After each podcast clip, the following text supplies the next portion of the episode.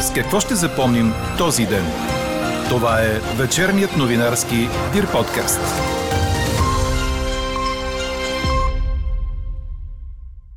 Окончателно, но все още не публикувано в Държавен вестник. Пенсиите ще се преизчислят от 25 декември. Добавките от 120 лева за всички пенсионери ще бъдат дадени за последните 3 месеца на годината.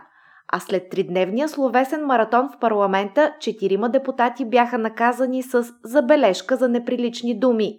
Нелепо е някой да смята, че трябва да издигне своята воля в закон. Още от коментара на юриста и преподавател в Софийския университет професор Огнян Гирджиков във връзка с днешната ни анкета Закон срещу задължаването за COVID-вакцина одобрявате ли, ще чуете в подкаста.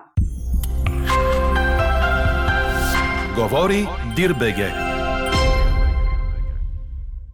Добър вечер, аз съм Елена Бейкова. Чуйте подкаст новините от деня. Малко по-топло ще бъде утре сутринта, твърди синоптикът на Дир подкаст Иво Некитов. Според прогнозата, петък ще започне с температури от 9 до 15 градуса, а през деня отново ще бъде облачно, но има шанс да се покаже и слънце. Ще духа слаб вятър от северо-исток, а дневните температури ще бъдат от 22 до 27 градуса. Няма друга държава, която да прави толкова често промени в законите си. Отделно случващото се в 46-то Народно събрание в последните дни, свързано с пенсиите, показва липса на достатъчен капацитет. Това коментира за Дир подкаст юристът и преподавател в Софийския университет професор Огнян Гирджиков. Тези хора не знаят как се правят закони, как се променят закони, какво може да се запише в закона. Те непрекъснато се лутат. Начина по който искат да направят пенсията показва просто неразбиране на нещата. Показва една аматьорщина. Няма ли там хора в парламента, които да разбират от право, от законодателен процес? Относно предложението на има такъв народ в специална алинея в Закона за здравето да се запише, че вакцинацията срещу COVID-19 е доброволен акт и никой не може да бъде задължен да се вакцинира, професор Герджиков коментира. Това е волонтаризъм, се казва. Това е когато на някому хрумне нещо и смята, че своята воля може да въздигне в закон. Но това е толкова нелепо, че няма накъде повече. Не е работа на Тошки Орданов да предлага такива неща да се запишат в закон. Това са неща, които няма какво да се пишат отделно в закон, да се правят промени. Още от коментара на председателя на 39-то Народно събрание, както и резултата от днешната ни анкета Закон срещу задължаването за COVID-вакцина, одобрявате ли, ще чуете в края на подкаста. И докато сме на тема Народно събрание, след тридневни спорове и взаимни обвинения в лицемерие между парламентарните групи, депутатите от 46-то Народно събрание гласуваха актуализацията на бюджета на общественото осигуряване с следните промени. Осигуряване на добавки от 120 лева за всички пенсионери през месеците октомври, ноември и декември и преизчисляване на пенсиите от 25 декември с повишаване на тежестта на коефициента за година осигурителен стаж – на коледа минималната пенсия трябва да стане 370 лева, а максималната 1500 лева. От 1 октомври майчинството за втората година се увеличава на 650 лева, колкото е и минималната заплата за тази година. Предложението за преместване на преизчисляването на пенсиите в края на декември вместо от началото на октомври беше внесено от има такъв народ и подкрепено от трибуната от служебния финансов министр Асен Василев – за него гласуваха от партията на Слави Трифонов, от Демократична България, от ДПС и трима от депутатите на Изправи се БГ Ние идваме. Против гласуваха от БСП и част от формацията на Майя Манолова, а ГЕРБ СДС не участваха във вота. Предлагаме ви да чуете само малка част от поредния работен ден, преминал в размяна на реплики и взимане на почивки. Майя Манолова, Хасан Адемов и Тома Биков. Нека да припомня, групата на ГЕРБ предложи параграфът с актуализацията и преизчисляването на пенсиите да отпадне. Отворете си предложенията, госпожо Атанасова. Вие сте против актуализацията, която предлага служебният кабинет. Против! Групата на ГЕРБ предлагаше единствено и само добавка от 100 лева към пенсиите за месеците октомври, ноември и декември. Трябва да сме наясно и с нещо друго обаче, уважаеми дами и господа народни представители от ГЕРБ-СДС. Вчера на една от Вашите пресконференции беше заявено: че ако се подкрепи актуализация на пенсиите с новия коефициент, това означава, че всяко следващо правителство се самоубива. Това означава, че фискалната политика на държавата ще бъде срината.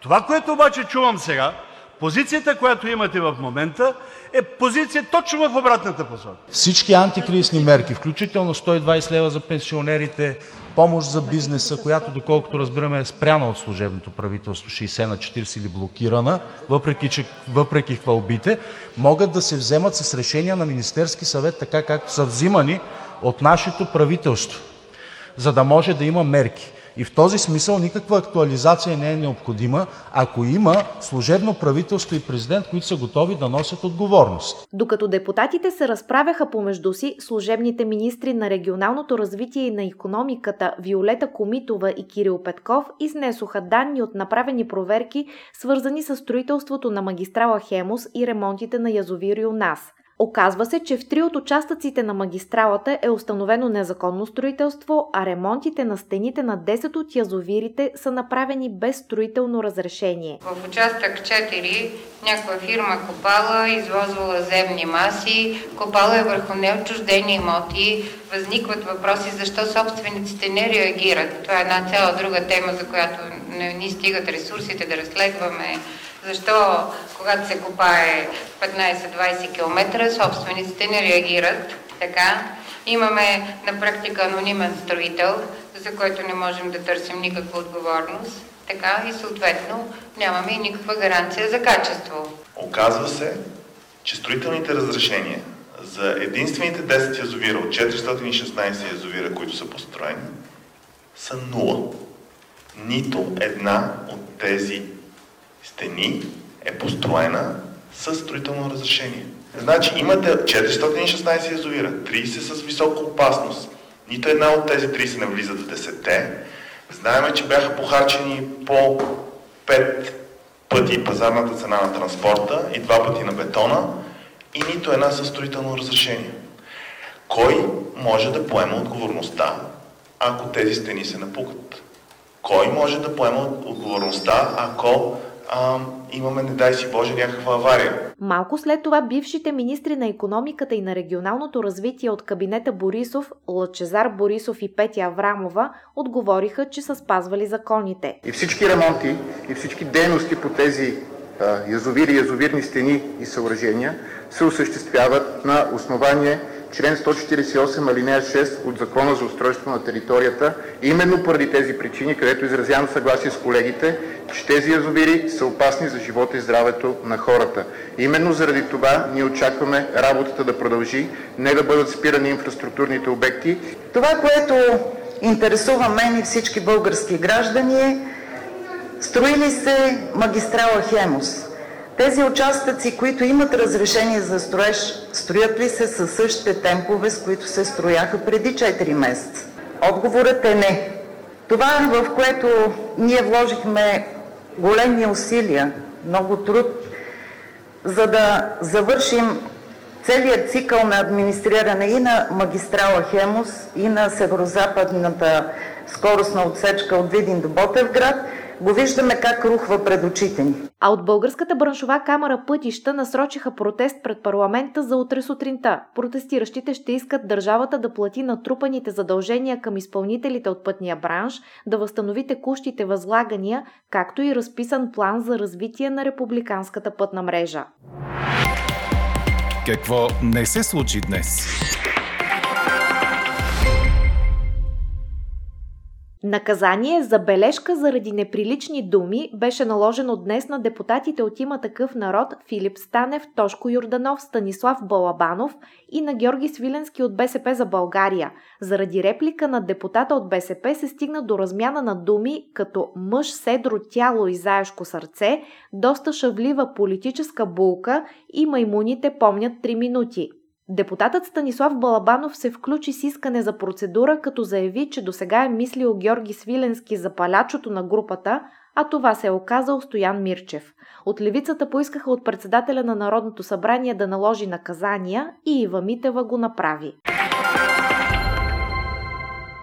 Мерките в подкрепа на бизнеса в София ще въжат до края на годината, реши днес столичният общински съвет, като прие удължаването им заради COVID-кризата.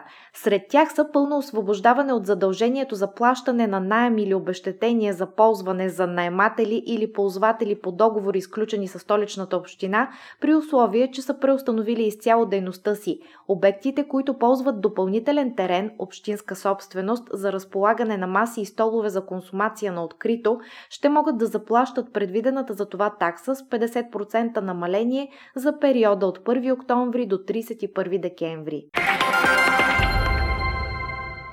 Конституционният съд допусна за разглеждане делото за гражданството на служебния министр на економиката Кирил Петков. То бе образувано по искане на депутати от ГЕРБ СДС в настоящия парламент.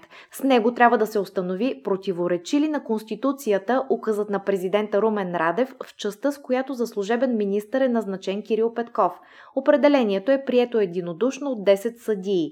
Какво следва, разказва Елза Тодорова. Кирил Петков трябва да представи официален писмен документ от компетентния държавен орган на Канада, който удостоверява освобождаване от канадско гражданство с посочена дата на това освобождаване. Според българската конституция за депутати и министри могат да бъдат назначавани само български граждани. Президентът Румен Радев трябва да представи заверено копие от декларацията на Кирил Петков, подадена от служебния министр по съответния член от Конституцията. Представянето на документ, доказващ наличието или липсата на българско гражданство на Петков към момента на издаване на указа на президента за назначаване на служебно правителство, ще бъде предоставено от министъра на правосъдието Янаки Стоилов. От министъра на външните работи под дипломатически път съдиите искат писмена информация от компетентен държавен орган на Канада, удостоверяваща наличието или липсата на канадско гражданство. Съдът търси писменно правно мнение по делото от професор Даниел Вълчев, професор Екатерина Михайлова, професор Пенчо Пенев, както и от професор Пламен Киров, професор Снежана Начева и доцент Наталия Киселова, които ще трябва да го предоставят в едномесечен срок. Също единодушно съдиите от Конституционния съд допуснаха искането, внесено от служебното правителство, да се даде тълкуване дали според Конституцията министърът на правосъдието може да предлага предсрочно освобождаване на тримата големи в съдебната власт – главният прокурор и председателите на Върховния административен съд и Върховния касационен съд. Любомир Яков, който се закани с убийство на председателя на парламента Ива Митева, остава в ареста. Това решиха днес магистратите от Софийския градски съд, съобщи 24 часа. Той беше доведен под конвой в съда, след като бе задържан в Стара Загора, а тази сутрин беше в неизвестност. Тетово бе обявен тридневен траур от днес до 11 септември заради жертвите на пожара, избухнал с нощи в местната мобилна болница, предаде Македонската информационна агенция. За сега няма информация дали пожарът е свързан с прекъсване на тръби за кислород. По време на пожара в болницата е имало 26 пациенти, 14 са загинали, а 12 са прехвърлени в болницата в Тетово. Животът им не е застрашен, няма пострадали медици. Няма потвърждение на медийните информации, че възможни пропуски при изграждането на болницата може да са причина за пожара. Министерството на здравеопазването заяви, че мобилните болници в страната са направени по всички приети стандарти. Четете още в Дирбеге! Треньорът Димитър Димитров обясни в специално обращение изненадващото си оттегляне от поста във футболния клуб Арда предаде Корнер. То се случи само часове след назначаването му за наставник на тима от Кърджали, като клубът обясни, че става дума за решение, продиктувано от личен проблем. Бях безкрайно приятно изненадан от топлото посрещане от страна на ръководството и феновете на отбора. Наистина ми се наложи да се прибера спешно в Бургас, където имам изключително лични причини, заяви Димитров и обясни, че е предложил Георги Чиликов за поста, защото Чиликов е бил с него в последните 10 години и е напълно наясно с методиката на работа. Именно това е моделът, който търсеше Арда, написа бившият наставник на Левски, Лудогорец и Берое. Чухте вечерния новинарски Дир подкаст. Подробно по темите в подкаста четете в Дирбеге. Какво ни впечатли преди малко?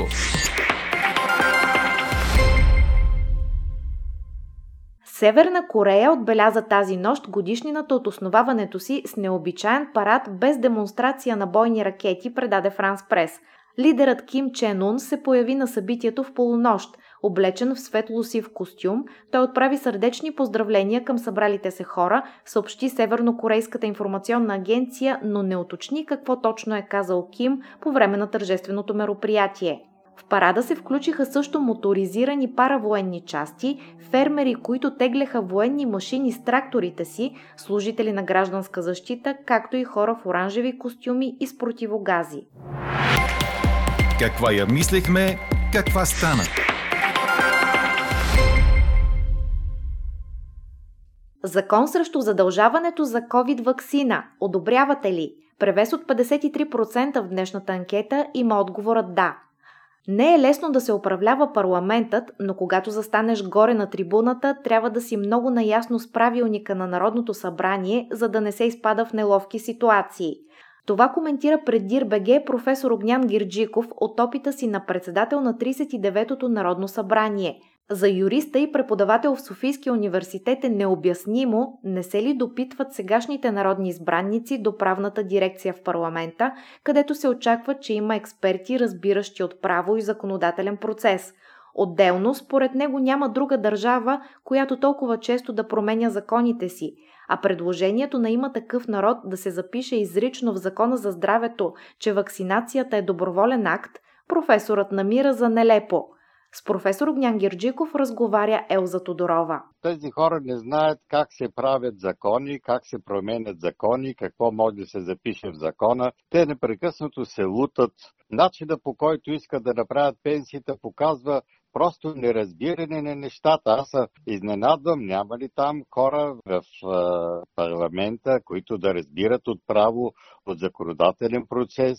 Ами има там и дирекция правна, там се предполага, че има експерти и не се ли допитват до тях. Начина по който се действа показва една аматьорщина. Аз не мога да разбера защо така се лутат и как не знаят как да го направят. А нужен ли е според вас специален текст по отношение на вакцинацията, така че да не може? Просто това е, това е волонтаризъм, се казва. Значи това е, когато на някому хрумне нещо и смята, че своята воля може да въздигне в закон. Но това е толкова нелепо, че няма накъде повече. Значи не е работа на Тошки Орданов да предлага такива неща да се запишат в закон. Не знам как да го определя. Това са излишни неща. Сега, това са неща, които няма, няма какво да се пишат отделно в закон, да се правят промени. Нали, непрекъснато променяме закони. Това е просто... Ние сме световни шампиони в това отношение. Аз не знам някоя друга държава толкова често да прави промени в законите си. Няма такава. Няма как да има такава често председател и зампредседател на парламента не са на едно мнение по процедури, които би трябвало да са пределно ясни. Трябва първо да си научат урока. Значи, когато се застане горе на трибуната, те вече трябва да са много наясно с правилника на Народното събрание, защото иначе се изпада в такива неловки ситуации. Наистина не е лесно да се управлява парламент. Аз го знам и от собствен опит. Но така или иначе, те са длъжни нали, да, да се подготвят за, за това нещо, да отделят време и сили, за да са наясно с всичките процедури възможни, тъй като наистина се получават нали, такива нестандартни ситуации и да знаят как да реагират и да са на едно мнение. Не да, да спорят помежду си така ли трябва да бъде или иначе трябва да бъде.